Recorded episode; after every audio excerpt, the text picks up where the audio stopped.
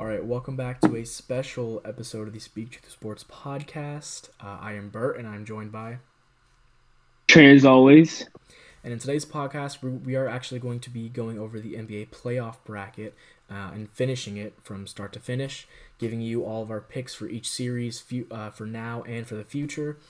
And yeah, if you're listening to this on any type of audio platform, jump on over to our YouTube so you can see our face and you can get a visual picture of the bracket if you need to. Uh, otherwise, you know, leave a like, comment, share, subscribe, do all that good stuff. Just helps us grow, just helps us get better and all that. So we have two brackets right now, and the, the cool thing about the NBA bracket is that it actually lets you, you know, make the picks even after a couple games in the series. Uh, in fact, the bracket doesn't lock until a couple days after we're recording this, and we're recording this on Monday. So, gives basically every series a chance to at least go to game two, so you can kind of feel out what teams are doing in the playoffs. Um, we have two different brackets, one for me and one for Trey, and we're gonna fill them out right here in front of you guys. Let's start with the West. So these this Utah versus Memphis series, Memphis did just steal a game from Utah uh, yesterday, as of when we're recording this. So, how do you think the rest of the series is going from here on out? Donovan Mitchell wasn't in that game, so the Jazz were a little shorthanded, but they still only just barely lost. So, is that good for the Jazz? You know, are the Grizzlies getting too much confidence now? Or is that bad for the Jazz in that sense? How, how do you think the series is going to go? See, I think it's interesting. Um, you know, yes, they did win, but like you did mention, it was a close one. I mean, these two teams, um, they're they're not as far apart as people you know, would like to think they are. Um, I think the the Grizzlies have arguably one of the better defenses in the NBA. Uh, they were uh, they, had the, they had the seventh best defensive rating in the NBA. Uh, however, the Jazz did have the third best. Um, but the Grizzlies led the NBA in steals, and you know the Grizzlies they're a solid. They've been improving uh, defensively as of late. Um, you know, I it's hard to say, but I think for me, I think once Mitchell comes back, I, I, I gotta say like this, the Jazz are just going to probably do away with the Grizzlies. I, I for me, I'm going uh, Jazz, and I'm thinking they're gonna gentlemen sweep four to one. So, you, so you think the Jazz from here on out are not going to drop a single game to the Grizzlies? As long as Donovan Mitchell comes back, I, I think they're going to um, just finish the series off. Okay. Okay. Uh, I also think the Jazz are gonna win. Um, oh, this is whoops. This is picked beforehand. Uh, but I don't think it's going to be in five. I actually think the Jazz are going to win in six. I think the Grizzlies are good enough to take another game off, uh, especially if they're at home. Uh, the Grizzlies did kind of steal home court advantage, but the Jazz are just such a good team. You know, this this is a series I could easily see going to seven. Uh, but I just I don't think the Jazz will lose just because of how good their defense is. And even when Gobert fouled out, they still you know they made a big run towards the end to come back at Memphis uh, and close the gap. Not sure how much home court advantage played into that because they were playing uh, in Utah, but you know I just think for right now I, I think the Jazz are just they're a very solid roster, but I don't want to discredit the Grizzlies. The Grizzlies are actually one of my favorite teams to watch now. Uh, Dillon Brooks is amazing. Ja Morant does his thing. Jaren Jackson Jr. is getting back into the flow of things. He hasn't looked exactly right since his injury, but he's coming back slowly. And Desmond Bane, uh, one of the steals of the draft last uh, this, this past year. I was very confused when he went at 30, and well, he's showing ex- he's showing everyone exactly why he should have been picked way earlier than he was. Uh, but yeah, I still give it to the Jazz in six. Let's jump. Yeah, I think the other. Yeah, yeah. sorry, I think the other big thing as well. The Grizzlies just are a very young team, and they have a they don't have a they really lack any experience in any big moments in playoffs like this. Um, for most of them, this is like their first playoff series in their whole careers. So you know that for me as well. I think just the lack of experience compared to the Jazz, who've been in the playoffs seems like every single year since Mitchell's been there. Um, I feel that's also going to play a big factor into why I think the Jazz are going to take this series yeah, you're right. They they do have more experience on their side. So, you know, uh, Donovan Mitchell. Last time we saw him in the playoffs, he was dropping 50 a game basically on the Nuggets. So, if we can get if we can get even half of the Donovan Mitchell back, you know, it's gonna be really tough for the Grizzlies to compete. But the Grizzlies have Dillon Brooks, who is one of the one of the best defenders uh, at his position in the NBA. So it, it's it's going to be very interesting to see how Donovan Mitchell adapts to him and how the Grizzlies and Jazz end up in general. I wouldn't be surprised if the Grizzlies did sneak one like sneak out the series, uh, but but there's no way it's going to be from like a fully healthy Donovan Mitchell. He'll if, if he's come if he comes back and they still lose, it'll probably probably be because he's still a little bit hurt or a little bit banged up in some way. That's my opinion. Uh, but yeah, do you want to jump to the Clippers and Mavericks? Uh, yeah, sure. All right, who do you got? Uh, do you want me to start or? Yeah. Uh, for me, I I have the Clippers still. Um, you know, I wasn't impressed with their uh, most recent game.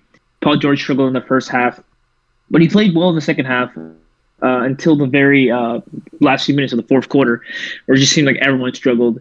Um, but this kind of feels like a repeat of the NBA bubble, where the Mavericks stole like the first game away from the Clippers, and then after a while, the Clippers just kind of figured out the Mavericks. And for me, I just don't know how healthy uh, Kristaps Porzingis will be all series. I don't know if he'll last the whole series. He didn't play well the first game of the series, and they still won. But um, I just don't think that's enough. And I just feel like, as much as I, I like Luka, um, he's going against two. Uh, he's going against a starring Kawhi Leonard and a complimentary star and Paul George. I just don't think he could pull it out on its own. I'm thinking Clippers going to win in six games. All right, so you've got Clippers in six there. Yes. I. I'm gonna be honest. I hate this Clippers team, man. I I really don't. Like, I I don't like the energy they play with. I you know a lot of their contributors in the regular season just are they a lot of them just fall off in the postseason. That was even evident last year as well. Marcus Morris was basically just running up and down the court. I mean, I barely even noticed him out there, and if I did, it wasn't for a good reason. Uh, Kawhi Leonard looked horrible, just to flat out say in that fourth quarter. Uh, Paul George looked horrible throughout the entire game up until he had a little run in the third. I believe it was the third towards the end. Um, and in my opinion, just watching the game, it was like, wow, like the only people that really want this right now looks like it's Kawhi and Rondo. Those are the only two people that looked like they wanted to win. Whereas on the Mavericks, looked like everyone was just ready to win. They wanted, you know, payback for what had happened last year. They just really were into it. They, they wanted to win. And so it, it makes this such a tough decision for me because the Clippers are just so they're so talented on paper. But it just feels like they don't have some type of, you know, tough leadership on them. Even though I know Rondo's there, he's a good leader, but and Ty Lue is a good leader uh, as a coach but there, I just feel like there's no there's something in the locker room that just you know it, something's not going right with with the Clippers. I don't know what it is, uh, but at the same time, you know the Clippers did play really bad and they only lost by ten. Uh, it technically is a blowout, but you know, you know, I don't know. I'm gonna I'm gonna give it to the Clippers as well, even though I want to pick the Mavericks here, because I could 100% see the Mavericks taking this series 100%. Uh, I think the Kristaps thing yeah, I think they actually play decent without him as well. Uh, I don't think he's that because they've played so much of the season without him already that they've kind of been used to it. Last year they weren't used to it, and they have, and and just in general, Dallas has more contributors now than they did before. But with Serge Ibaka getting healthier and healthier as as the series goes on, I'm gonna go ahead and pick the Clippers in seven here. I think it'll go seven. It's there. All right, so let's jump to the Nuggets Blazers. This is one of the most entertaining series in my opinion from the first. The first round is honestly just full of a lot of good series. Uh, I don't I don't think there's a single bad series in the first round. I, I've enjoyed watching all of them so far. Uh, I, I feel like the, the Nets the Nets Celtics series is Yeah, kind of okay, okay, on the more boring side, but that's just me. That's true. That's true. Yeah. Uh, but all right, but between the Nuggets and the Blazers, who who, who do you have winning? This one's hard. Um, I was really thinking about this one because last time when they matched up in 2019, um, the Blazers, uh, ec- you know, acted out and they They barely got the Nuggets, and they uh, went on to the Western Conference Finals. And I really like the I like the Blazers right now because they've been playing so well offensively, but you just can't ignore how bad their defense has been. I think they're out of all the playoff teams, they have the worst defensive rating, and you know, um, you know, offense wins games, but defense wins championships. And I just don't know how much I I trust the Blazers at the moment. Um, but my thing with the Nuggets is with Jamal Murray uh, out, and he's such a big contributor in the playoffs. And as we saw in last year's playoffs, just how much Jamal Murray meant to them uh, and how much he helped carry that team to the Western Conference Finals. Uh, and they're gonna miss that piece. And I, I just don't know. Uh, that that alone, that single piece alone, it concerns me because you know the bench is not that good, and having Campazzo start as he was one of the better players off the bench, it just I don't know. But I I think that the Nuggets. They, I mean, they they play well without. They have played well without Jamal Murray since his injury. Um, I, I think they can. I think they can beat out the Blazers uh, it's gonna be a, it's gonna be a close one. It's gonna be a tough one. So I'm gonna go Nuggets in seven. I let me start this off by saying I love the Nuggets. I am a secondary Nuggets fan. They're they're my favorite team out west. But I just am not super confident and I'm not super sure if Michael Porter Jr. can replace what Jamal Murray was doing in the playoffs cuz like by the end of the playoffs, Jamal Murray was just hitting every clutch shot possible. Every time he would shoot it, it was going in. It didn't matter if it was a fade away from the three. Uh, it didn't matter if he was driving in on like three guys at once. He was making the shot. It just it was always going in, and it was just, it was honestly to a point where it was just ridiculous. like you would just be watching and be like, all right, Jamal's gonna hit something here, but what what type of shot is he gonna hit? That, that's that's how I was watching it at one point. And with Jamal Murray gone, I just I'm not sure if they have the firepower to keep up with the Blazers. The Blazers have a problem with inconsistency, in my opinion. They're really inconsistent.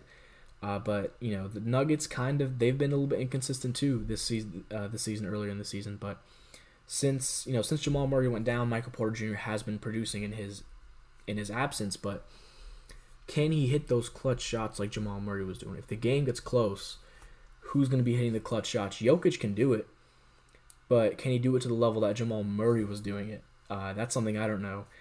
Uh, and uh, something just about you know Jusuf Nurkic just does not look the same to me uh, when he, when he's come back. His defense has regressed a lot. You know Jokic just abusing him uh, as much as he can, and as Kanter's not much of a defender either. Uh, I don't think Harry Giles is going to get many minutes in this series, even though I think maybe he'd do a decent job on defense.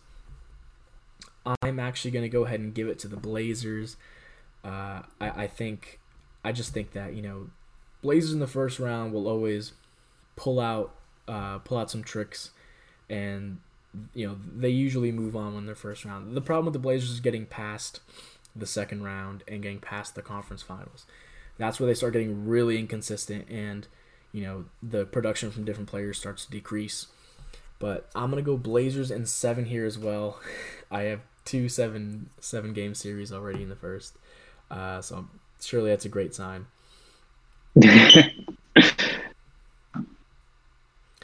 uh, do do you have anything else to say on on Denver, Portland, or do you want to jump to uh, Suns and Lakers? Um, no, I think that's all I have to really say about the Denver Portland situation. All right, all right. Let's jump to the Suns and Lakers. I'm gonna kick this one off. I feel so bad for the Phoenix Suns because, in my opinion, uh, I'm gonna get a little. I'm gonna get a little spoiler here. In my opinion, I think there's three teams uh, that are true finals that feel like finals teams from the West, and to me, that's the Los Angeles Lakers, it's the Phoenix Suns, and it's the Utah Jazz. Those are the only ones that give me finals vibes. I don't feel like the Clippers are going to the finals. Uh, they just don't. They don't feel like a finals team. They don't have that heart in them, in my opinion. That's what. Just, that's just kind of what I've seen. The Nuggets are just you know they're missing too many pieces. They also they're also missing some key contributors like Will Barton and all them. Uh, you know the the Suns are a team that you know they they never give up at any point in the game, even if they're down 30. They'll still be in there trying to score. The only issue with the Suns is Chris Paul because he gets injured very frequently in the playoffs, and it's it's almost like he's cursed, like just straight up, because he gets injured so often in the playoffs, and he got injured in the first game they had together. Uh, so that is you know he's still gonna play. He got a, it's a minor shoulder injury. He's still gonna play, but it does concern me for uh, going forward. That being said, this Suns team is no joke. The Lakers should not uh, they should not ease up on this team at all.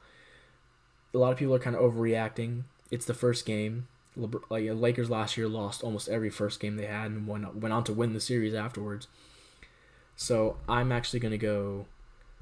As much as I hate, as much as I hate to see the Suns lose, because uh, if they were going up against any other person, I might have picked them to go to the conference finals. But they're going up against the Lakers in the first round. You can't, you just can't, you can't really pick against the Lakers.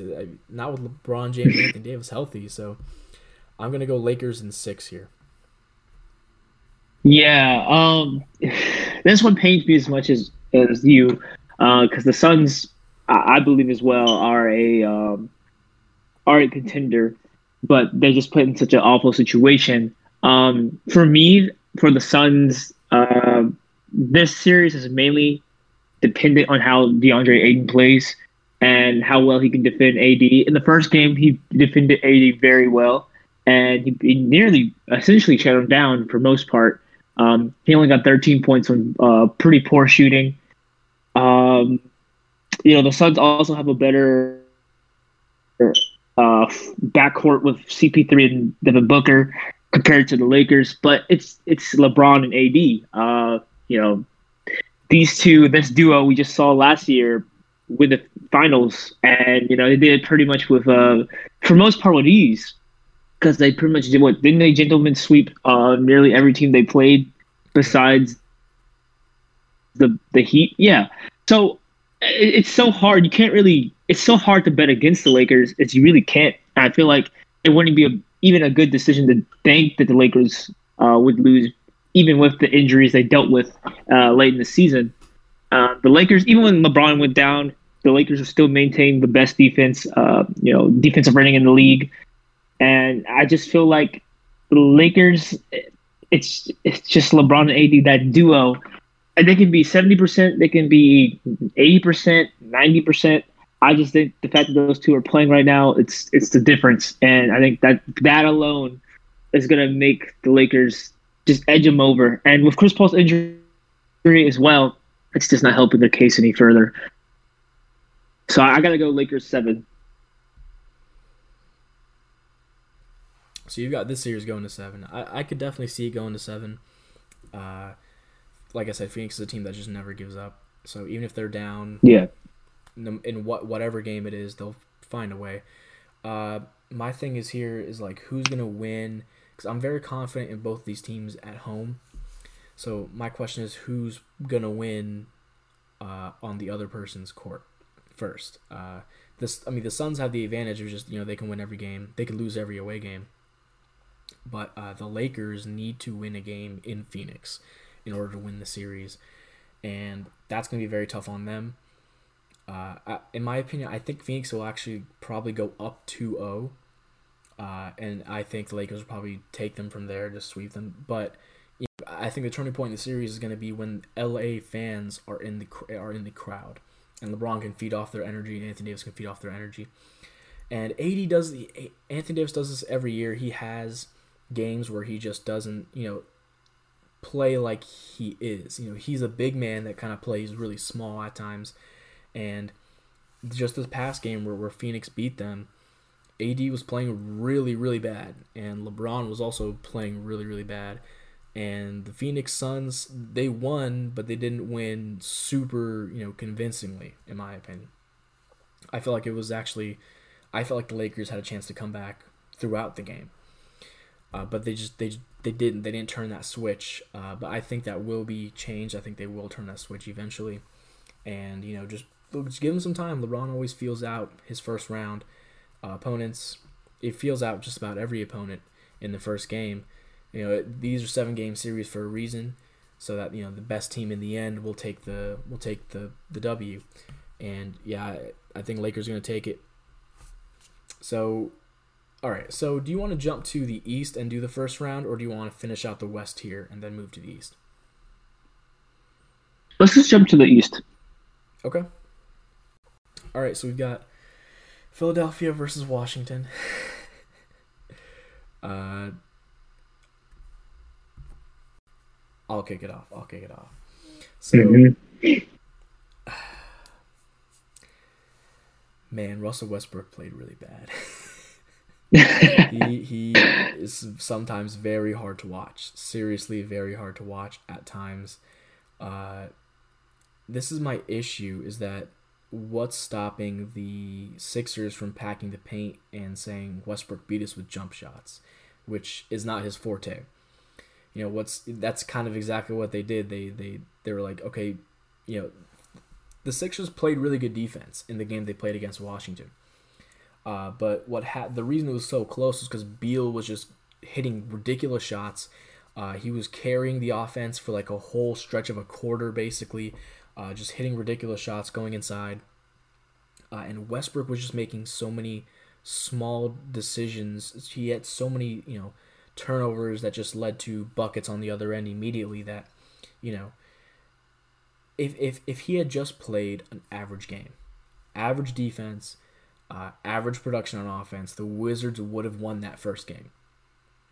But he didn't. He played really bad, and the Wizards took it.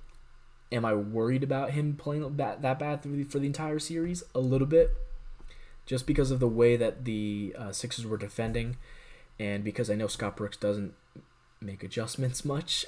um, at least in-game adjustments. Uh, I, I, am a little concerned. Uh, I think Westbrook needs to just be shooting jumpers 24/7 in the gym right now, uh, just preparing for this because they are gonna close off his driving lanes, which he loves to do. He loves to drive, and Westbrook's a, big fast break player. And when he did get in the fast break, uh, like the few opportunities he got, because obviously in the playoffs the game slows down and it goes to a more half court setting and all that, and uh, so that I, the half court setting is not good for Westbrook because he thrives on the fast break. He thrives using his speed and athleticism to just take it to the take it to the hole or dish it out to another uh, person in the corner or whatever. And in the few chances he did get to run the fast break, he looked really good, but he's not going to get many of that. So you know, if Westbrook bounces back like he should, uh, for a per, for a star of his caliber, if he bounces back, uh, I could see the Wizards taking one or two games. I'm gonna say, I'm gonna say Philly in five. And I love this Wizards team, but I, I I don't know. It's either gonna be five or six. I don't see the Wizards winning the series. Uh, I felt like every time they scored, it, it felt like you know it was like oh we we just got oh we just barely scored you know but for for the for the Sixers, it was like okay. It was more like oh we just barely missed, and Tobias Harris was going crazy. Uh, needs to do a much better job on that. And the Wizards are just missing. They're missing Deni Avdija really bad because they they need size at the small forward position and playing Raul Neto there and matching up Beal against Ben Simmons is a disaster waiting to happen. And it happened last game. Uh, it, it's just not a good idea.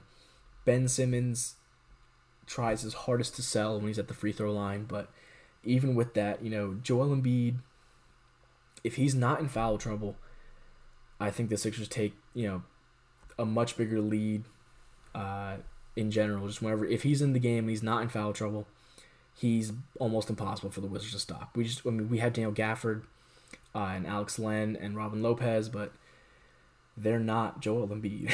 they are not on his level and he is ridiculous with his post moves. And like I said, if he's not in foul trouble, which he was last game, I don't even think it's really gonna be even gonna be close, in my opinion. Like most of the games, uh, you know, if Joel Embiid was healthy when Tobias Harris was also going off, the Sixers might have taken like a ten point lead at halftime, like straight up. So I, I'm just worried about that. I'm worried about a lot of stuff for the Wizards, and this isn't a great matchup for him. Uh, it's better than the Nets because who's going to beat the Nets? uh, but I, yeah, I, I go Philly in five here. Uh, uh, you know, first notes for this uh, prior to the first game happening, my biggest concern came to fruition, and it was just how are they going to handle Tobias Harris and Joel Embiid, because the Sixers' best players are at are at where the Wizards are at their weakest, and that's their center position. With all due respect to Daniel Gafford, who doesn't get enough minutes, let me just say that as well. Oh, for sure. He no center. Be, he needs to be more than. he should be starting. Yes. He should be starting, to be honest. But the center position, Joel Embiid is going to eat every single time if he's against Alex Len and Robin Lopez, which he did. And Tobias Harris, I mean, listen, Raul Neto, uh, Davis Bertans, uh, Garrison Matthews, none of those guys can guard Tobias Harris. That's why he dropped 37 points on the team's head. So the two things that I was concerned about happened, and I just don't think the Wizards have a coaching staff or even any players that are able to, to hold Embiid and Harris. And that for me seals the series.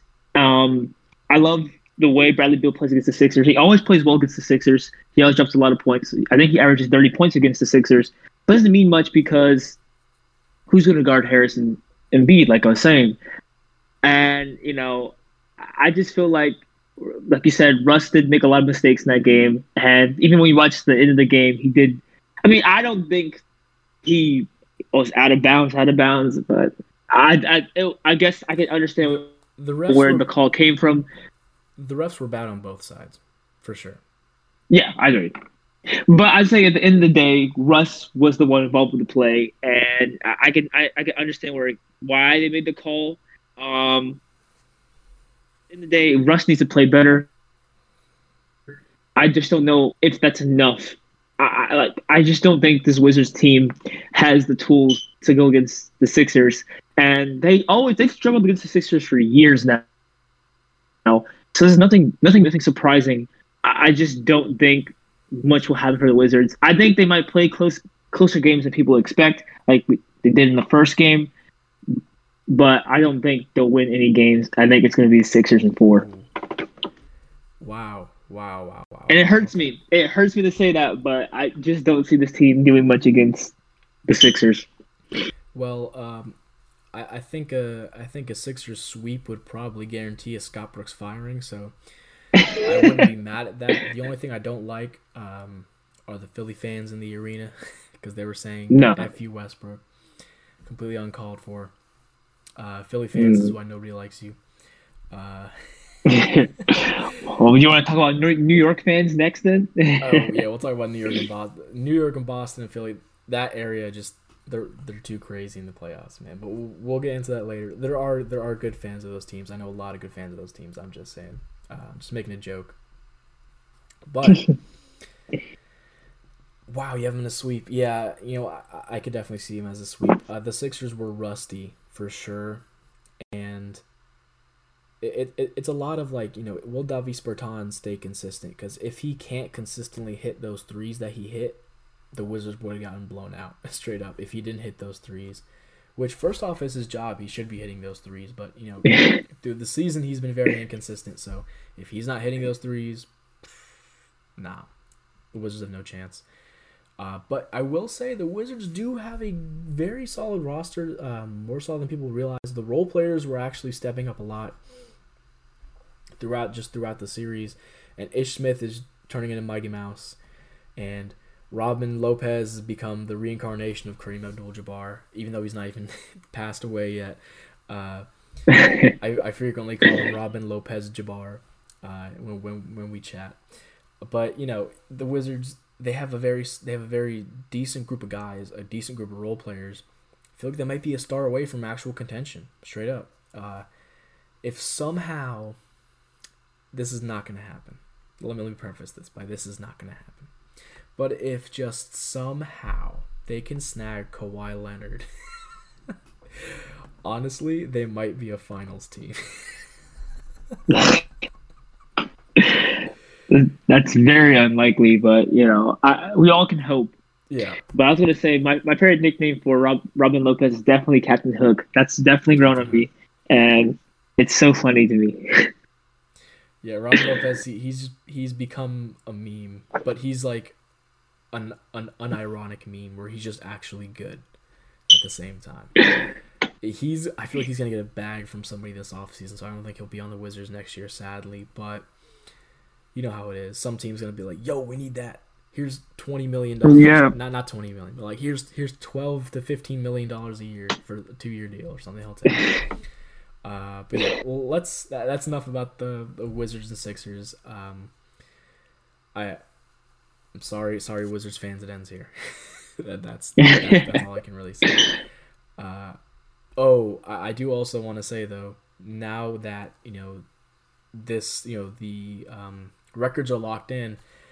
I'm starting to fill out my mock drafts, and soon we will get our first mock draft. So, just want to put that out there. Uh, let's jump to the New York Knicks and Atlanta Hawks, though. New York Knicks just lost a close one to the Atlanta Hawks just yesterday.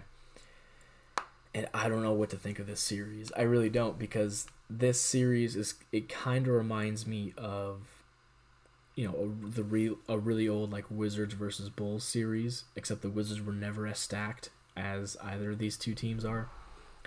Uh, but in that series, I remember everyone was predicting the the Bulls in five or Bulls in even four, and the Wizards ended up going and uh, taking they they won in five, I believe. So the thing is, everyone I feel like everyone was kind of predicting the Knicks to take this just because their defense is so good. But their defense looked really bad, man. Their defense looked really, really bad. And I'm not sure if their offense can can compete. I mean, they were relying on guys like Alec Burks to to to destroy the or to give legitimate production, and Julius Randle was so bad. Uh, and you know, I, here's here's the thing about this: if Julius Randle can just get to normal form, uh, I believe this was his first playoff game or first time playing as a starter in a playoff game, I believe. And so obviously he's gonna have jitters. I, I believe he shot like five for twenty one, really really bad. And that final play that drew up for him just was not good. Tom Thibodeau is not exactly a great playoff coach, but at the same time, he's really he's a really good defensive coach, and I'm sure they'll make adjustments. This is here's my thing: if if if they lost by that tight of a margin and Julius Randle wasn't doing anything, do you think that the Knicks will come back and actually you know, prove that if Julius Randle comes back to normalcy, will they actually be able to pull out the series? Uh, I'm going to push that question to you. What do you think about all that? You know, um, it's hard to say. This, like you're saying, the series is very hard to call. Um, how I saw this series, it's not really about the players, actually. Uh, I think it's about more about the coaching and which team will be coached better. Um, because like you were mentioning, Julius, this is like Julius Randle's first playoff game. When you think about it, the two main stars of New York, R.J. Barrett, Julius Randle, never played a playoff game before in their life, and then got the two stars of the Hawks and the of the Hawks, Trae Young, John Collins, never played a playoff game in their life, and now they're all in the playoffs at once. Um, this is really about and these both these teams are fairly young as well, with you know a sprinkling of veterans. But it's really about Nick McMillan uh, versus Tom Thibodeau. I feel like that's really going to come at what's going to come down to because these are a bunch of young teams going head to head. And though the Knicks did, um, I think they won the season series uh, in the regular season with Julius Randle dropping, I think two of his high scoring game, two of his four, two of his four high scoring games this season were against the Hawks, um, which is, you know, interesting. But I just don't think the Hawks are going to lose the series. I think the Hawks will win the series. I think they're better coached, and I think their coach understands the situation more than um, Tom Thibodeau. And I think that alone is going to push the needle for them to win. Um, I think um, for me personally, I, I got the Hawks winning in six. Yeah, so the Hawks just have so many offensive weapons. It's almost like it's hard to pick against them. If you had asked me like maybe like a week ago, I probably would have said like Knicks and seven. But after seeing that game, I don't want to overreact to game one because it's just game one. After seeing that game, I kind of want to lean to the Hawks just because they could not stop. They had no hope of stopping Trae Young in the paint. I couldn't even understand it. It was just like everyone was out of position the entire time and nobody was just ready to meet him at the rim. He had so many wide open layups and floaters. And that BS little floater he does, I hate it, but it always goes in every single time. Uh, and Trae Young's a master at drawing fouls, and he's proved that you know he can still do it in playoff time because he just did it. So I, am gonna give it to the Hawks as well. But you know, I, I want to believe in. I still want to believe in the Knicks a little bit. Um, I'm gonna go with you here. I'm, I'm gonna say Hawks in six. Although I wouldn't be surprised if it was Hawks in five or seven. It, it, it could go it, this is just such an unpredictable series, in my opinion. This this could go such a numerous amount of ways, and honestly, the biggest, the biggest gain for the Hawks in the offseason, in my opinion, was Bogdan Bogdanovich. He is crushing it every single time I look up. He's hitting some type of crazy shot. He's hitting a really clutch shot that they really needed, and man, you just can't help but feel like the Kings made a massive mistake letting him go straight up just made a massive mistake letting him go and keeping Buddy Hield instead. Uh, just Bogdan Bogdanovich, he's an incredible player. I love to watch him. Trae Young is doing Trae Young type things. He's still doing it. Uh, yeah, so I'm gonna give this to the Hawks in six as well. Okay. Yeah, also with Bogdan as well. Um, yeah, I think that the Bucks probably are kicking themselves. Uh, oh, they could definitely use a shooter like him uh, on that team because that team could definitely use shooters. I love Jrue Holiday. I love um, Khris Middleton, but Bogdan for a third shooter, man, I mean, really been like so helpful to the Bucks. But there is something else I want to mention about the series before we jump over to the next one. Mm-hmm. Um, the Knicks are one of those teams where if the best player doesn't play well, I don't see that team winning. Um, it, it's just you know they they can't afford to have bad games. They can't afford to have certain players that have bad games because it just they don't end up winning. Um, they can't afford Julius Randle playing bad and too many games in the series. And I just don't see Julius Randle playing great every single game after this game. They the Hawks can afford Trae Young having a rough game because they have Bogdan and they have, you know, even Gallinari. They have John Collins. They have people who can still score and spread the floor but the Knicks just they they they just don't have that that one explosive player like who can drop 40 night in and night out. I love Julius Randle, but he's not a th- uh, he's not big enough of a threat from deep like Trae Young is or Bogdan is. So that's my biggest issue with the Knicks, and that's the main reason why I'm picking the Hawks as well. Mm-hmm. Yeah, yeah, I, I, agree with all that. The person they've kind of been relying on the most is Derrick Rose to do to do everything. Uh, but he, you know, at some point he can only really do so much. He's getting up there in age and all that. So I actually uh, I kind of want to skip over the the Bucks Heat series just for a second. Um, let's talk about the Nets Celtics series. Who who do, who do you have going on? What, what what do you have going on for the Nets and Celtics? I'm just gonna be honest. This series, when I watched the first game, was the Celtics were winning, but I never ever felt that they were gonna win the game. Yeah.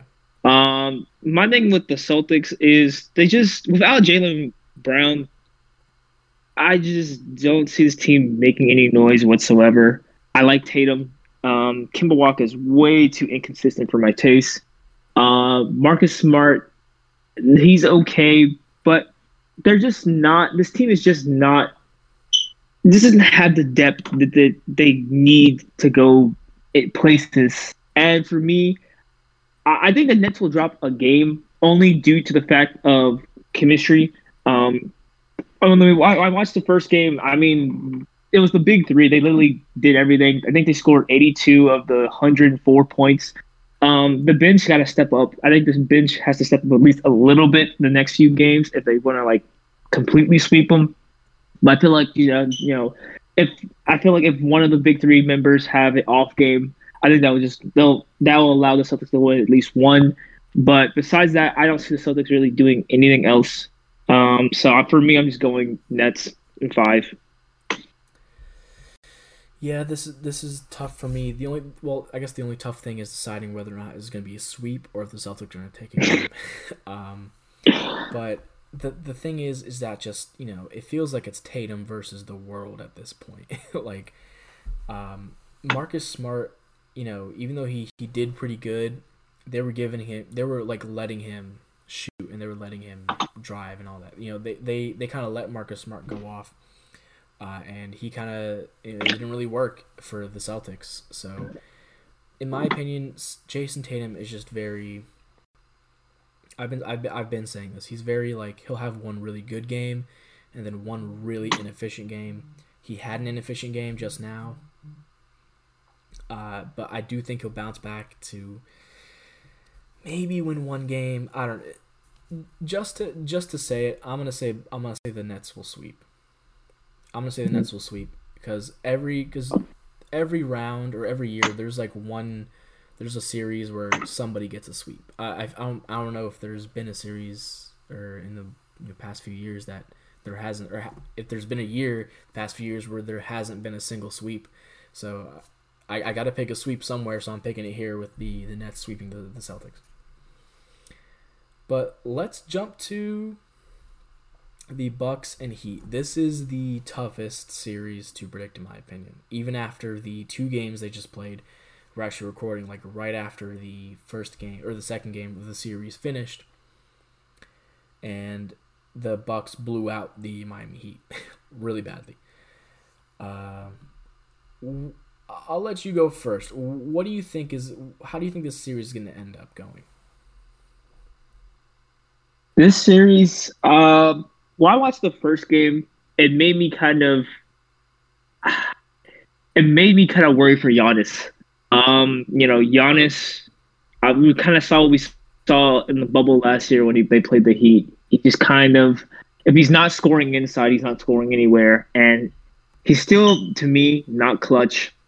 Um, you know, he's missing a lot of game, very important uh, three free throws in late in the game, missing shots late in the game he he's so at times he's so inefficient from shooting outside. I think in the first game he was zero of thirteen from outside the restriction zone.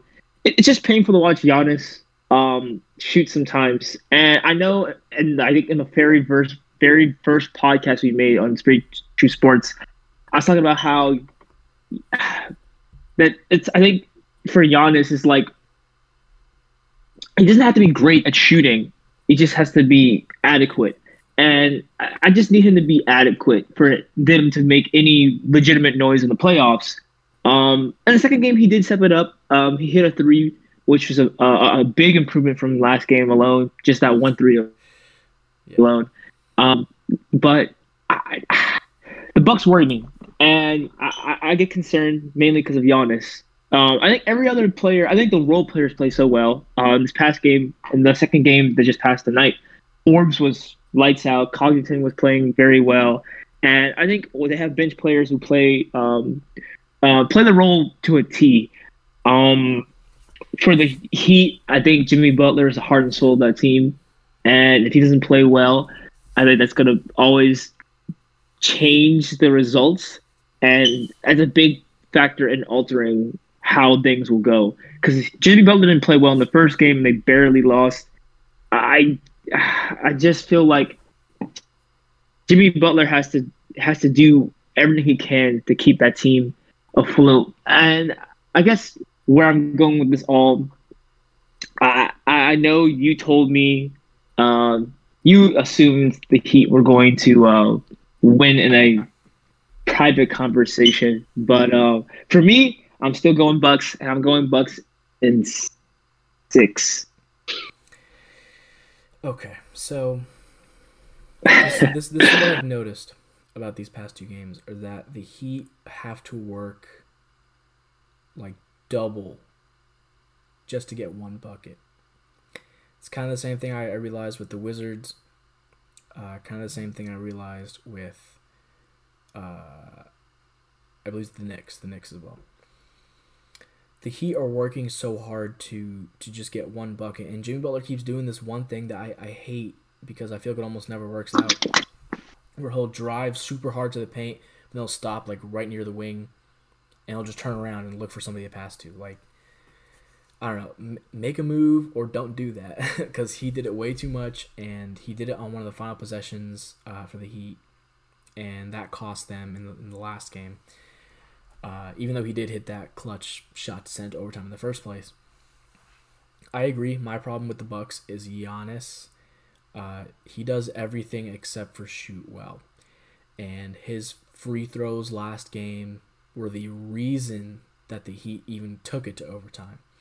Uh, if it wasn't for that, I think the you know the Bucks would have won that game.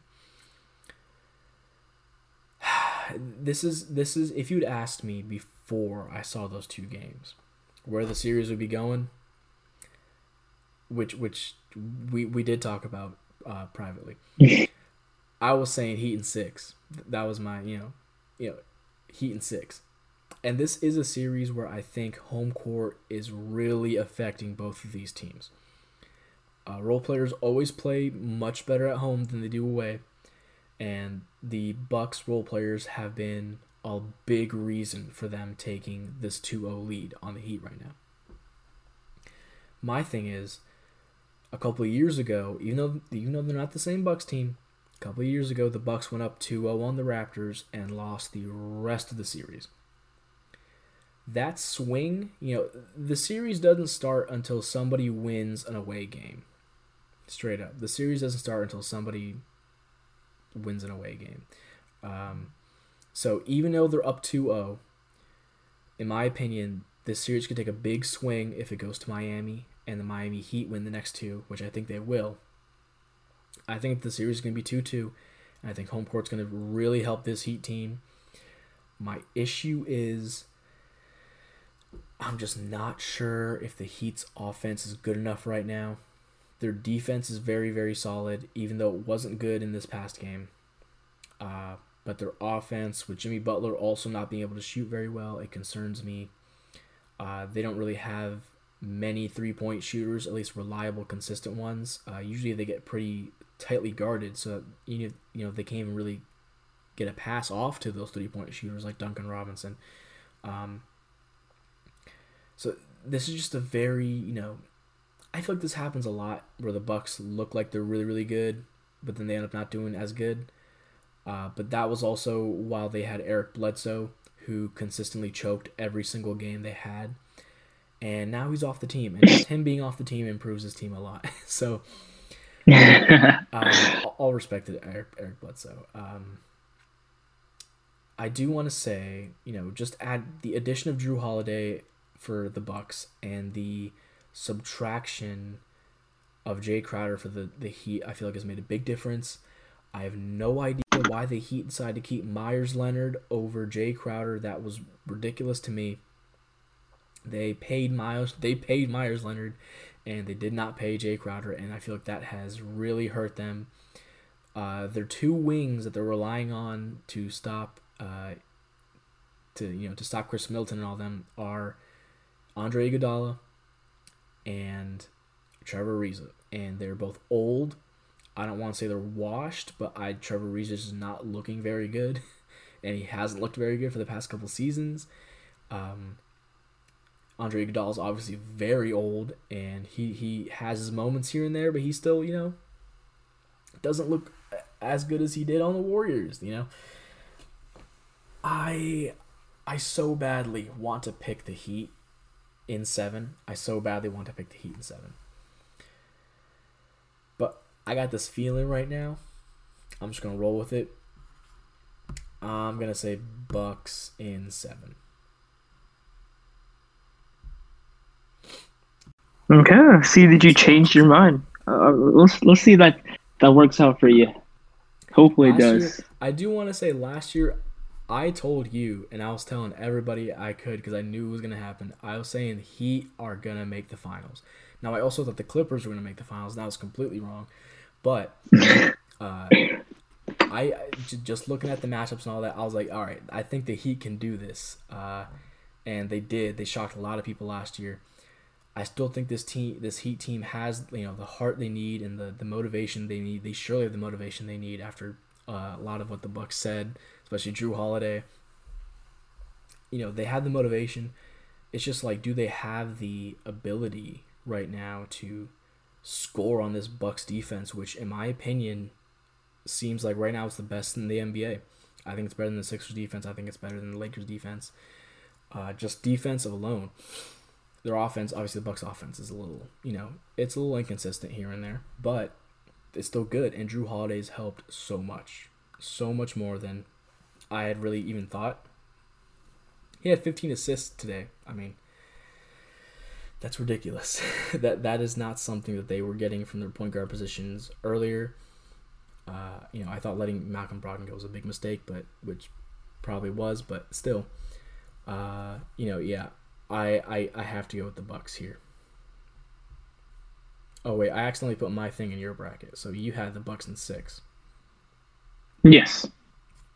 All right, let me hop over to my bracket real quick. Bucks in seven. All right, so let's jump back over to the West. Let's talk about the Jazz versus the Clippers. You want to start or want me to start? Uh, you, you go ahead and kick it off. All right. So what I've noticed with the Clippers this season, the Clippers' biggest strength was depth, and I think the Clippers easily had the deepest team. There's games where Kawhi, Paul George, uh, multiple other players wouldn't play, and then pretty much their bench would play, and they won games. And I feel like every time uh, in the past two years or past years or so, the Clippers always stray away from their, their biggest strength, is which is depth. They have DeMarcus Cousins on their bench. They have Luke Kennard. They have all these players who played zero minutes in the first game. Um, I, I, I, I know, like I said, Paul George is a comp- complimentary star and Kawhi Leonard is a great player, but neither of these guys are leaders. And as much as I love Rondo, at this stage of his career, he should not be the main leader of a championship team. And for the Jazz, for me, the Jazz have played consistent basketball for pretty much the whole season. And you know, that's why they're the one seed. I think the Clippers starters are have been too inconsistent for me. Um, I can even think back to I think their most recent game uh, against the Knicks and the Red Weiler and Paul George just both struggled, and it pretty much ended up costing them the game because those two uh, just were not clicking. And I just, I just don't get it. Like the the Clippers have all these players, and chemistry is still their biggest issue right now. And I just don't know if the Clippers are going to I don't know if they'll ever fix that problem. I don't know how they will, but I don't think they. I don't. I, I have no faith in this team anymore. I think this is where their road ends. I think the Jazz will win. I think I'm feeling Jazz in six. All right, you got the Jazz in six. This is such a. This is so tough for me because, honestly, I had kind of wanted to pick the Mavericks really badly because I just don't like this Clippers team. But at the same time, you know, they're just the thing about the Clippers is like they don't. I feel like they don't focus. They don't. They don't really lock down and focus on their matchups until it's like the Lakers. Then they go all out and they try as hard as they can. And it's like you can't win. You can't win a a, a championship doing that. And this Clippers team just, you know, they don't feel very different from last year in terms of like their heart or their effort. They feel like kind of like they feel like the same to me. Uh, I'm also going to pick the Jazz here. Uh, I'm not sure how many games is going to go. Honestly, uh, it, it's like who's really going to start stop Rudy Gobert from just posting up and just scoring like almost every other, almost every single possession. Like who's really going to stop? Because you know they got Serge Ibaka, sure, but he's older. You know he's probably still going to be coming into his own uh, as the playoffs go on. I'm gonna say I'm gonna say Utah in seven. Clippers curse continues. Sorry, Clippers fans. Yeah, they're they're not going to see no Western Conference Finals anytime soon. To be honest. I think they have a chance, but it's just so I I don't I don't want them to either way. I I don't like this team. Like I said, man, when Rondo is the your biggest leader and has the most heart on your team, it, it's just I mean I love Rondo. Don't get me wrong when it comes to that. Playoff Rondo is a real thing, but like think about the Lakers last year. Rondo was a third was their third option, mm-hmm. but their leader was LeBron. The Rondo can be the emotional leader, but the leader leader has to be the best player. And I don't think Kawhi is a leader. Just like how I feel about Kevin Durant. Kevin Durant is not a leader. He's a great player, but he's not a leader. Look what happened to him with OKC. He couldn't lead the team.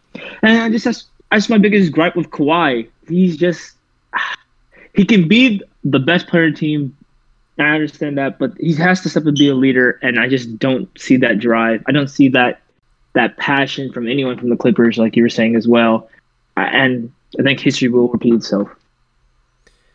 Yeah, uh, you know, the thing with the Clippers is that you know, like I said, they could be out in the first round. So I don't want to pick the Clippers to go to the conference finals because they get out in the first round, like at, at, they're they're done. And if that happens, the Mavericks and the Jazz go up against each other. I'd probably pick the Jazz in that scenario, uh, just because of their defense. But Luka, he works his magic. He's he's so good that you know Mavericks might even pull that series out. But we're not we're not on that right now. Just Utah versus the Clippers. Man, like I like I said, I just struggle to see anybody who could really contain uh, Rudy Gobert if he just decides, you know, I, I just want to score every time I'm down here and the late that's been the Clippers' problem for you know since they've been con- since they've been conceived is that they don't have a good enough center to match up against the other bigs uh, in the West. I mean, against Jokic, what are their Jokic is probably going to drop like 50 if they ever meet up somehow, which they probably won't because we both have them losing, or I have them losing to Portland. Uh, if they go against AD, what's to stop AD from just driving to the paint every single time and you know doing all that stuff? It's it's just very, you know, it, it's very. The Clippers just don't feel like a finals team to me, or even maybe even conference finals team straight up. So, yeah, let's um, let's jump to Portland versus the Lakers. I'm gonna go ahead and kick this one off. I think Lakers are gonna. I think they're gonna do it in five. unfortunate for yeah. Damian Lillard and the Blazers, but I mean it's it's what's gonna stop LeBron and Anthony Davis? Like what's gonna stop them? like there's no they they have Robert Covington who can help, but he, he's not gonna stop them. Uh, they'll probably lose game one and then just go on to win the rest of the, the, the series like they usually do. But I, I say Lakers in five. I think the you know Blazers might take one game, just get really hot for a game and take it, but uh, yeah, Lakers in five. Yeah, I mean, how I see it is just uh, they have Nurkic. As long as Nurkic is the center and going to be guarding Anthony Davis, they're not going to win. Yeah. We saw that last year in the bubble, and I just not they don't have anyone else to really guard Anthony Davis. And yeah. you know, Robert Covington's a, a good defender, uh, but like I said, like you said earlier, he's not going to lock up LeBron for uh, long enough for them to win uh, the series. Mm-hmm. Um, like I said, they have a lot of firepower, and you know I like McCollum and that backcourt duo, but it's just not enough. It's really not enough, and we've seen this so many times before. And I, I like the Blazers, but you just got to go with the obvious. Yeah. All right, you have the Nuggets versus the Lakers in this scenario. Who who do you think's going to win there? and it, it's like the bubble. It's going to be a four-one series. it, it's going to be four-one. Um, you know, like I said, it was Jamal Murray out, this team has no real advantage over the Lakers anymore. Because my biggest gripe with the Lakers is their backcourt is still on the weaker side. Uh, I know I would even say it's weaker than last year. I think Schroeder Um, he's he's talented, but I think Rondo was better in the backcourt. He excelled that role when he's a Schroeder's. He's still I don't know. He's not a big fan of his position and um, his role in the Lakers at the moment. And I it kind of shows when he plays. Um, he's he's solid on defense, and he can be a, a, a menace at times, menace to menace. But I, I'm not crazy about him in the backcourt. But like I said, with Jamal Murray out, the, the Nuggets don't really have anything to even kind of help them win too too many games in this matchup. Um, I like Jokic, but I don't know how well he's going to defend Anthony Davis as well. I, I just just four one. I just don't see too much happening for the Nuggets going on. So Yeah, I mean, not, not much to say there. Yeah, you I agree with you. Yeah. You said, so. uh, let's go ahead and jump to the East. So we both have, uh, yeah, we both have the Hawks versus the Sixers here. I'm gonna go ahead and say, I think the Sixers take it. Uh, I just think their defense is just too suffocating for uh, Atlanta. You know, this is not New York's defense, uh, and Philadelphia can also score.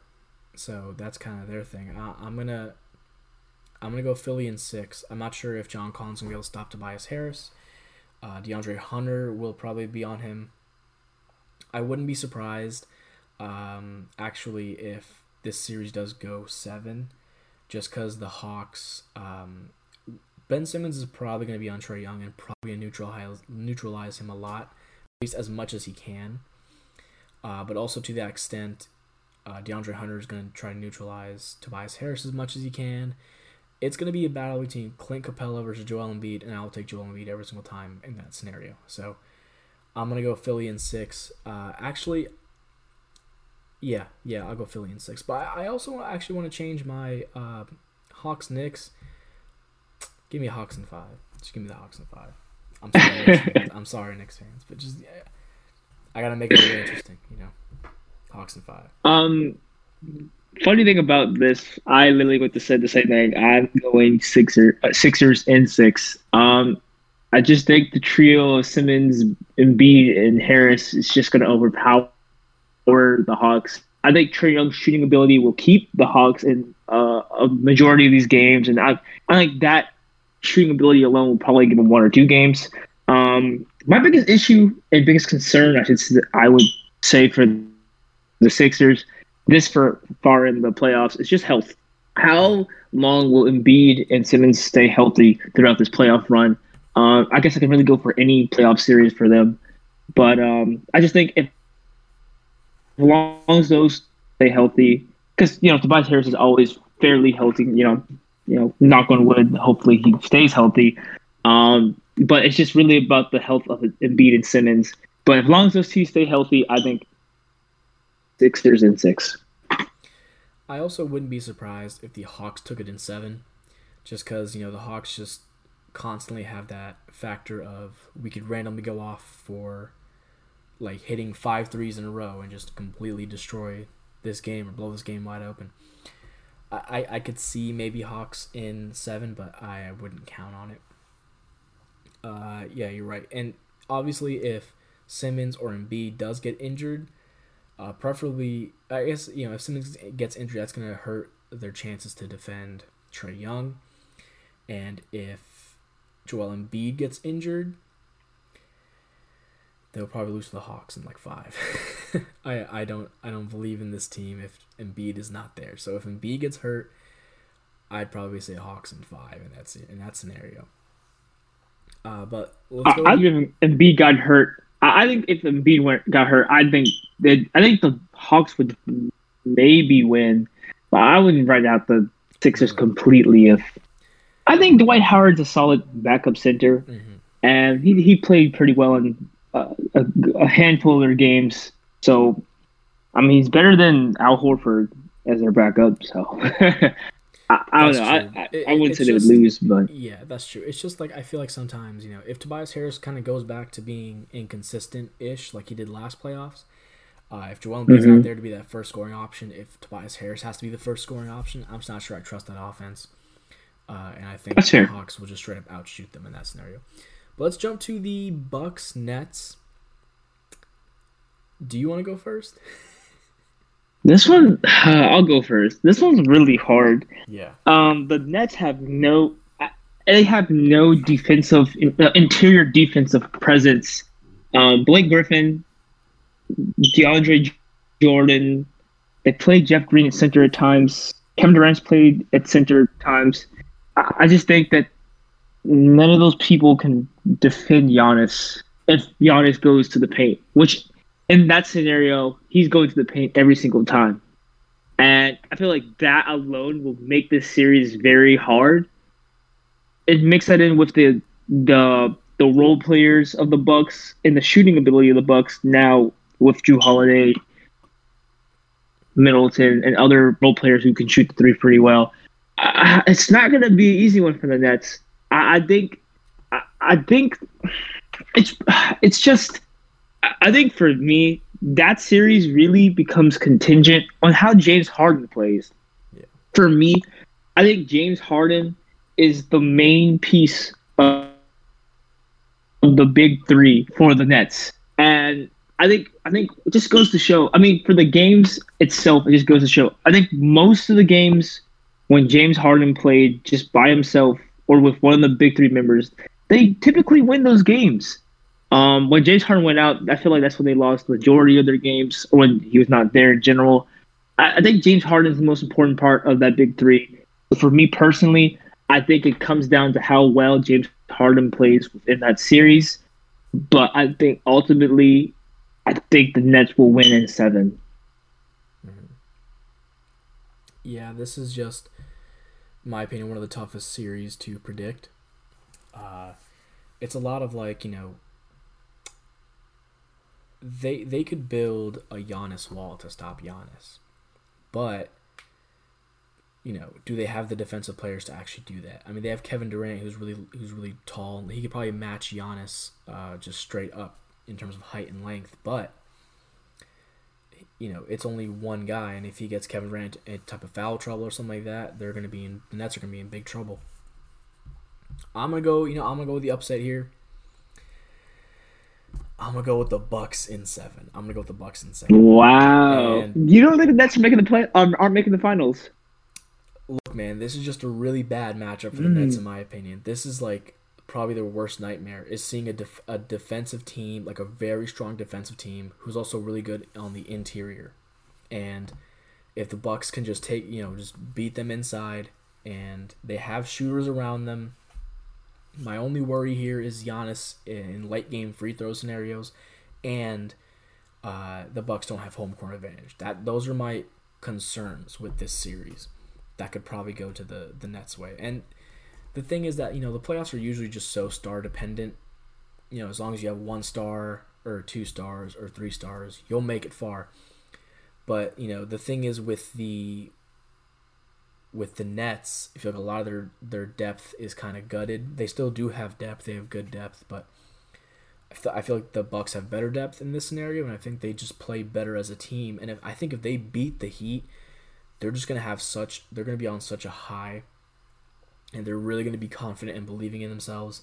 And I think they could take it even to to Brooklyn and win a game, at least one game in Brooklyn, take home court advantage basically from them, and just go for it and finish out the series. This is this is you know if you had asked me before I watched any game in the playoffs, I probably would have said you know the same thing as you were. I, I, I wouldn't I wouldn't have even had the Bucks here. You know I, I would have had them losing the first round, but just just basing off the two games we've seen, I feel pretty strongly about the Bucks now. I, I feel like they're in they're in a groove, and I think they could do it. Genuinely, I think they could do it. If if any team is gonna do it in the East, I think the Bucks could do it. I think out of the most East teams, I think the Sixers and the Bucks are the most complete. Um, the Nets, their bench, it's just not enough at times. And actually, think about. Wow, just think about the Celtics game one. Their bench, I don't think they even put up. I think they barely put up twenty plus points Yeah. Um, so it, it's just really hard to, to think and to really just put them up against the others. Um, you know, Bruce Brown has his games every once in a while. Blake Griffin had one point against the Celtics in their first game. And, you know, Nic Claxton, he's mainly there for interior presence. I'm just not crazy about the Bucks. I mean the the Nets bench. And I think the Nets bench was really going to be a big letdown in comparison to the Bucks bench and, and how they play and match up with each other in that in that series.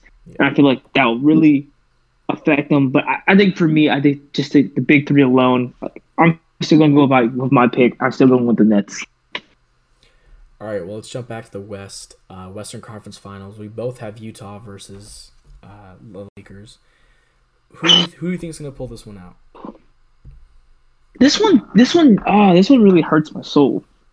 Mm-hmm. It really does because the Jazz are the one seed and they played consistent all season. They played so well, and I think the, really the big match is going to be Anthony Davis versus Rudy Gobert. Because um, obviously those two big guys, you know, two two of the best, um, two of the best big guys that play so differently um, from each other. I, it's just it's really hard because I think the last I think the last time the Lakers played the Jazz, I don't think LeBron played, recall correctly. I think only Anthony Davis played, or I think uh, they might have both not might not have played. I just know that it wasn't a legitimate matchup when they last played, and I, it's it's hard because I, I think the Lakers will be healthier by the Western Conference Finals I think LeBron and AD will probably be in the groove by then. After, according to my playoff, knocking off the the Suns and the Nuggets. Yeah, I just feel like at that point, I, I think I, I might have to change my mind. Initially, I was thinking the Jazz might make the finals, but I think I might go with the Lakers. At the end of the day, it's going to seven games, and. Uh, I, think I'm. Uh, I think this matchup is it's just a very hard matchup. They're both so talented, and it's just so hard to say because the Lakers are so. The Lakers team is just not where I want it to be, like they were last year. The Lakers last year were much better than this Lakers team, and to for me to to think that this Lakers team is still a championship team despite having LeBron and Anthony Davis, I think I have to go with the Jazz in seven. Wow. Um, oh, you're going Jazz. I, I really you're going Jazz in seven. Okay. I, I, I it just I, because you were talking about the Lakers, but man, okay, Jazz in seven. I honestly,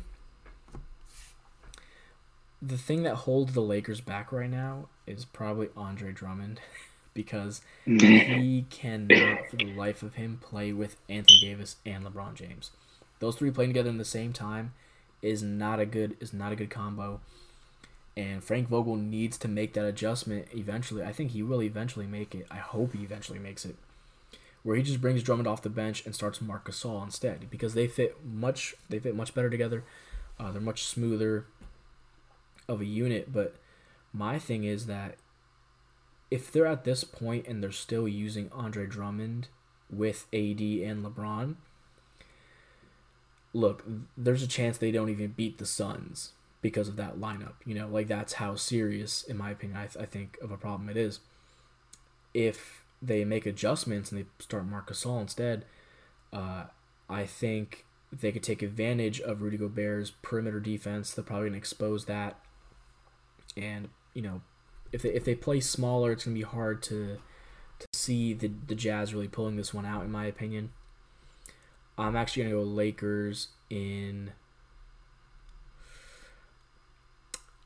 I want to say six, but I can't really see. I, I just don't really see the Jazz really winning two games. I'm not sure, you know, exactly where all their production is going to be coming from on offense. I just feel like LeBron does a good job on defense as well. I'm not sure how good Joe, how reliable and good Joe Ingles and Mike Conley will be in the playoffs and this deep in the playoffs. But you know, just for the heck of it, I'll, I'll go Lakers in six here. Feel like I want to change my picks. I, I, I You can feel I'm free- just so you know- unsure. You know, you know what? Just to just to give you confidence, change your pick. I'm actually gonna change my Utah uh, Clippers pick. I'm gonna I'm gonna pick the Clippers in seven.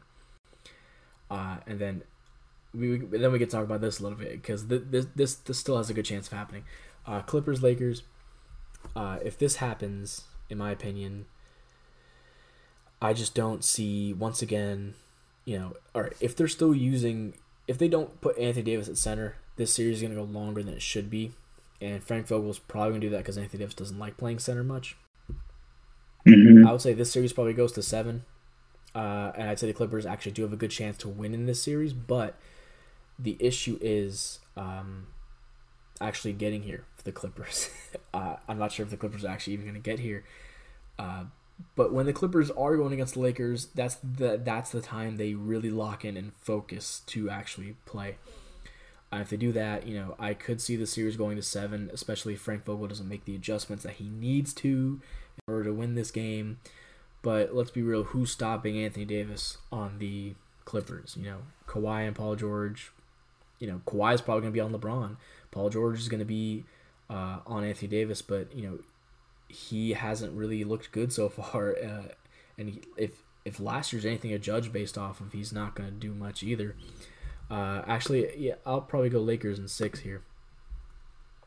And, I'm surprised uh, you have so little faith in the Jazz. I, I it's not Uh, little faith. I in think I'm just worried, I'm finals- just worried about their consistency in the playoffs and who they're going to get production from specifically. Uh, they do have a good team. They have a really good, solid team around them. Hey man, I mean th- this could go either way. Uh, you know, maybe I change it back to the maybe I change it back to the Jazz just just to stick it to you. All right. I think Uh, I think I might switch it up. I think now that I'm thinking about it, the Lakers and the and the Jazz, Jazz never legitimately like played where Anthony Davis and LeBron played against them in the regular season. I think there was always something that happened. I think when they played Yeah. um, the first time, I think Anthony Davis wasn't playing due to his injury. Um, the next time, I don't think LeBron and AD played. And I think the same went for I think the last time. I, I think I I think I'm gonna go Lakers in six. Now I, I just think now that I'm starting to think about it, I I just I just don't have faith in the Jazz. I don't think they have the experience. I don't think in, in a situation where they're the finals. Now the Jazz, we've seen them make the playoffs. They've made it to usually the second round up to there. I, I just don't see them really knowing how to handle that duo because I don't know how how they'll match up against the duo of LeBron and AD. Uh, like I said, they like they never really played that matchup in the actual regular season where the whole both the whole teams played. I I I just like Anthony Davis and LeBron over um over Mitchell and Gobert. Even though I I I really de- detest detest the Lakers bench and the people they brought in to replace the people they had last year because last year's team was so much. Now looking at this team, this team's and last year's team, the La- Lakers last year were so much better than this team, and I don't think this team will win the finals. But I, I, I just don't have enough faith for the Jazz to make the finals, and I think that, alone for me allows the Lakers to make the finals. Yeah, and you know with this with this Utah Clippers, he was talking about earlier. Um, honestly, I just think the Clippers are just not mentally tough enough to you know to handle adversity well. Uh, if they somehow pull this series out and they end up in the conference finals, they somehow break their curse. If the Lakers go up on them and take a big lead, uh, the Clippers are. I feel like they're going to shrink. If the Clippers aren't ahead for most of the game, they're going to shrink. The Clippers blow a lot of leads, and the Clippers aren't aren't the best at coming back.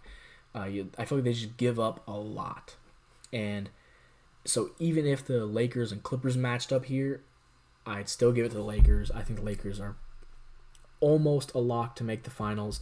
I think their toughest series, in my opinion, is their first one against the Suns because that's like a that's like a Western Conference level series in the first round while they're still while, while they're still trying to get their bearings and LeBron and AD are still a little bit fresh from their injuries. So I, this is definitely going to be the toughest series in my opinion. Is Phoenix versus LA. And I, yeah, besides that, I, I got the Lakers with their ticket to the finals if they can win that. And you know, it's not impossible that the Suns could win it. It's not impossible. I mean, they looked pretty good in that first game, but at the same time, a lot had to go right for Phoenix to win, and a lot had to go wrong for LA to lose. So, just something to think about. Uh, let's talk about our Eastern Conference Finals. So we have different Eastern Conference Finals. I'll let you go ahead and kick it off with you have Philadelphia versus Brooklyn. Yeah, um, the Sixers and the Nets. I don't think the big three ever played against the Sixers uh, in the season. They did not. Um, I'm gonna be honest. I think for the Sixers at this time, I feel like there will be an injury.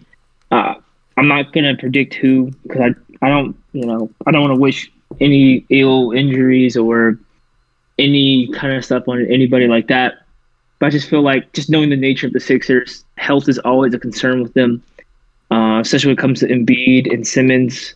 Um, even healthy, I just don't think they will. I don't think the Sixers will be able to keep up with the firepower of the big three. I think by this time, I think the big three really start clicking. Especially, I think with the Bucks being their hardest matchup. Even though that's even though don't get me wrong, the Sixers are a difficult team, but I think the Bucks are more of a matchup nightmare in comparison to the Sixers. Um, but Joel Embiid is is always going to be a nightmare, uh, matchup nightmare for the Nets because, like I mentioned, for the Bucks, they just have a very weak interior presence in comparison to the power forward slash center position. Um, so I, I don't know how much um, how much of effect that's going to be. I know Embiid's going to be a big effect but I just don't know how much of effect it will be in the outcome of it all. I just like the Nets more in the series. I think they just have for more power, firepower. Uh, it, it, on the unlike the starting lineup in comparison to uh, the Sixers, I just feel like it's going to be a very like starting lineup heavy matchup, and I feel like just like I said earlier, that the if I'm the Nets with the big three involved is just much, much, much, much stronger than the Sixers. So I'm going to go with Nets and six. Yeah, I mean, if the Nets and Sixers match up, it's going to be Joel Embiid basically doing all the work because he's probably going to get almost all the buckets uh, for the Sixers. The thing is, though, that th- a similar thing kind of happened with the Sixers back uh, last year when they got swept by the Celtics. Embiid was doing everything. I mean, he was scoring almost all their points. You know, he's going crazy. But the Celtics still won every game, and that's kind of what I feel like would happen if this kind of happened. I would probably say I, I probably agree with you with the Brooklyn and six. I could see it being pushed to seven. I could see the the 76ers maybe sneaking an upset. But I just think it's very unlikely. You know, it, it's a very tough thing to deal with to deal with. Um, and they do have Ben Simmons, but he can only be on one of their three guys. They don't have a particularly massive array of defenders. Kyrie is not not known to play much defense uh, either, though. So, you know, it's it's going to be a lot of offense from their guard positions on both sides. Because uh, Ben Simmons is probably going to be able to drive as much as he wants in this series, which is really going to help him on offense as well. But yeah, you're right. In the end, you know, just Brooklyn has too much talent to I feel to lose here, and I feel the Sixers, even though they are a very very solid defense, yeah, I, I don't know. I don't know. This is what if this series happened, I would frankly have no idea who'd win this. Uh, if it went to seven, if it was a game seven, uh, just because you know James Harden hasn't been super consistent in game sevens, uh, Kevin Durant, before his Warriors stint, wasn't super consistent in game six and sevens. Um, Kyrie is kind of the their biggest, you know, he has the most experience going to six and seven and winning, obviously 3 1 comeback. So Kyrie would probably be doing a lot more than a lot of people think in this series. But you know, still, yeah, I, I'd probably give it to Brooklyn. Let's talk about my Eastern Conference Finals matchup, and I have the Sixers versus the Bucks here. Look, I'm gonna give it. I think I'm just gonna give it to the Bucks. Um, the Bucks defense is just so suffocating, and the Sixers offense already struggles with Ben Simmons if he's not able to shoot. If they can take advantage of that and have an extra guy back off, their defense is going to be even more intimidating for anybody to score, even Joel Embiid, uh, because if Giannis could come double and come on, come on the help side, that's going to be really tough for him to score. So I got the Bucks in six here. Yeah, I can easily, I can definitely see that. Yeah. It could also very easily go seven. It could very easily go seven. Yeah. Sorry to interrupt you. Um, well, I can definitely see that happening. Um, the Bucks, I didn't realize it until I, I guess, I guess until I watched game two uh, against the Heat. Didn't realize how many shooters they had on their bench, and I feel like both these teams did a very good job adding shooters to the their roster because both those teams did struggle with uh, outside shooting over the past few seasons, and I think I just think that it's going to come down to who can shoot better from the outside and in more important situations. And I feel like the Bucks did a better job equipping um, players that are capable of doing that. Like I'm going to keep reiterating the fact that you got Jrue Holiday and the fact they already have Khris Middleton. You know, just watching uh, based off tonight's game that happened with the Heat, the Forbes, Connaughton, um, if they even get Giannis to get shooting a couple threes, I think that's just you know that's what it's going to be the biggest factor outside shooting. And Ben Simmons still, to me, hasn't done enough to um, get shooting really involved in his his game. Uh, Embiid's not a great three point shooter. He's not a good three point shooter. I think he shoots in the low 30s, 20s, um, which is not. I mean, that's for center, I guess just in general is just not very good. Um, I just think that they're going to need a lot more outside shooting to put up with the to deal with the Bucks, and I think the Bucks are just going to outshoot uh, that situation. So I, I can see why you feel that the Bucks would win that win. I think the Bucks would probably win that one as well. And I mean, my bracket could also be extremely, extremely wrong because the Bucks could. I, honestly, the Bucks Heat series is still not over, and the Heat definitely can mm-hmm. still pull it out. Uh, the the biggest thing I want to see with Milwaukee is how do they play away games? How how how much will the crowd affect them in away games? Because obviously, role players, like I said earlier, they step up at home most often. So if they're not at home are they still gonna perform as they have? Are they still gonna be able to mentally block out the noise that they're hearing? Uh, the Sixers crowd is gonna be very loud. The Heat crowd is also gonna be very loud. They are very vivacious teams with really live fan bases. Nets crowd, I don't know, eh, because you know New York is a Knick town. You know, it's it's a, it's a town no matter how no matter how good the Brooklyn Nets do, Madison Square Garden will always be filled up if that's an option, you know. So I don't know how loud the Brooklyn crowd's going to be. Uh, but Philly and Miami are going to give them a big taste of like especially Philly of like our fans hate you. We will boo you to do everything. We will do everything we can just to try and stop you. We will say "f you, Giannis" the entire time. Uh, yeah, it, it's going to be, I'm, I'm not sure, it's going to be a big test of their mental toughness. That's going to start in Miami. And if they if they can take the series, then I think they could take the rest of these series and get to the finals. If the um, if the Heat end up winning, I think you know I think the Nets would end up beating them, and I then I then I think, like we said earlier, uh, Nets will probably end up in the finals as well. The Nets' biggest challenge, in my opinion, it comes with these last the Bucks. games. Yeah, it's either it's between the Bucks and the Sixers, and like I said, I think the Bucks is a, is a tougher team for them to beat. So the Nets better be praying that the Bucks lose. That's all I'm going to be saying. they better be praying for them. Uh, but yeah, this is this bracket. Look, either of our brackets can be completely wrong. We're just we're, we're basically guessing right here. We're grasping at straws at scenarios that might never even happen. So take all this with a grain of salt. This is all just mostly for fun. So let's go ahead and uh, jump to our finals matchups. So you have Lakers Nets, which is like the classic what everyone thought was going to happen before the season. And well, I, have, I, really wanted the Jazz. I really wanted the Jazz in the yeah. finals, but I just can't bring myself to it. To be honest, yeah. I just can't see them. That's fine, man. I mean, look, these this, is, this probably is going to be the finals matchup anyway. So, uh, I have the Lakers versus the Bucks. I'm gonna go ahead and get mine out of the way. I think Lakers take this in six, maybe five.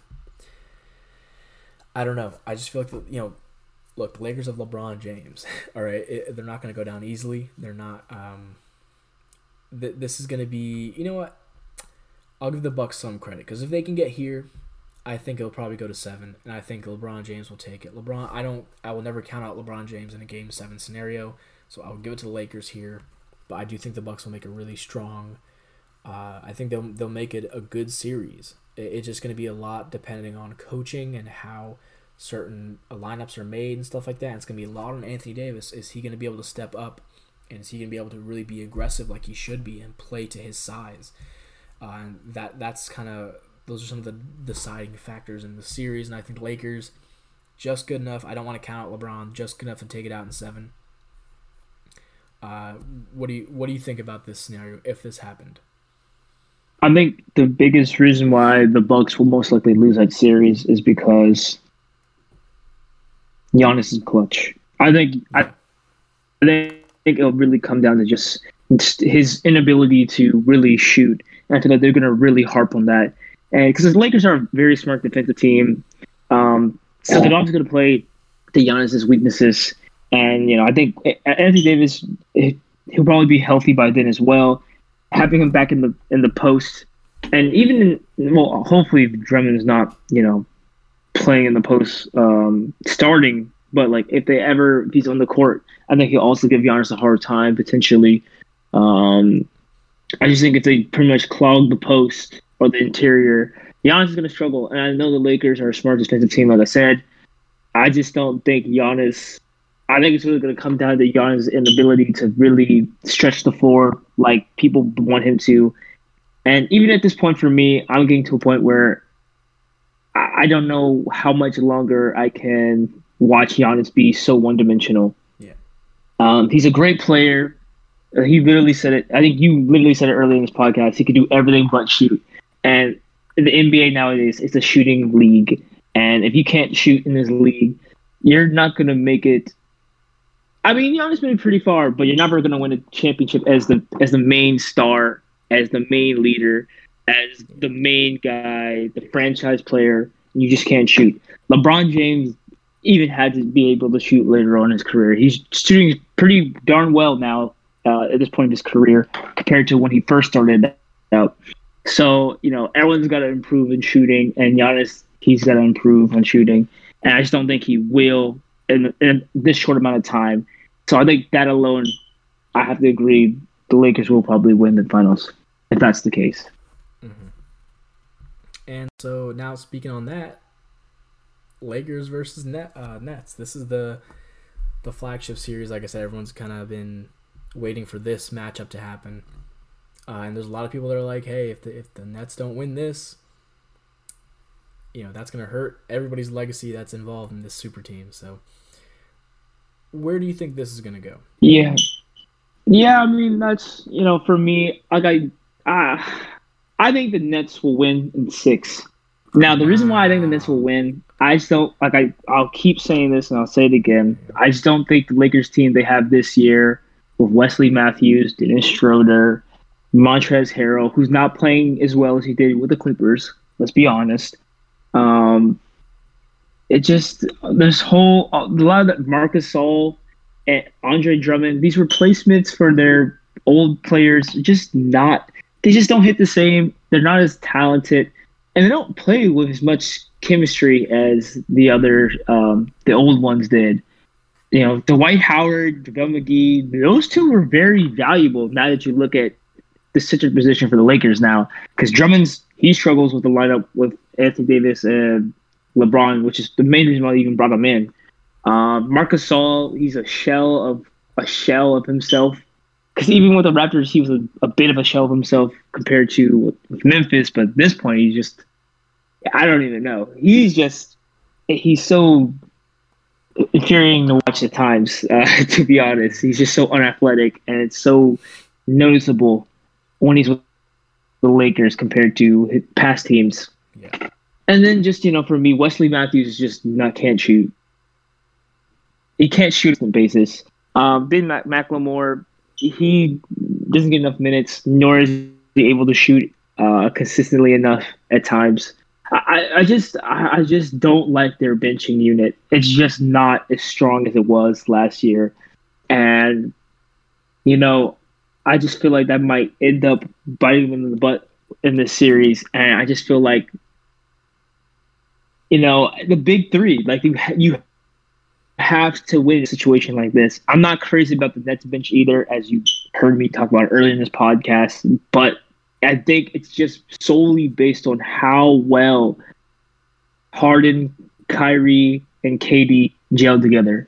I think the first series against the Celtics is really going to help them. If they can get the chemistry going early on, which they did in the first game, and if they can continue that, I feel like that is going to help them just roll, not roll, but get through the playoffs. Chemistry alone is going to help them get to the playoffs. And if the bench can just do a little more, just through, through series through series, I feel like that they will come to like their peak performance at the finals. And I think if the bench gets going when the big three gets going, I think it's game over. And that's I'm going Nets in six. Wow, that's uh, that's surprising. Uh, I I agree with you in the sense of like this Lakers team. I definitely feel is weaker than the, than last year's team. I definitely agree with you in that sense, but at the same time, that last year's team was winning every series in five. And if they're if the Lakers are still if they're a little bit weaker than that, you know maybe they're winning every series in six or seven. I still think the Lakers have the talent to do it. If this series matchup happened, honestly, I'd go Lakers in six. I'd go Lakers in six because, uh, you know, are they really gonna are the the the Nets really gonna take advantage of their big three in a sense of, you know, will Harden step up in this final scenario? Will KD? We've seen what KD has done in the finals. KD will will be there. He'll step up, but and same with Kyrie.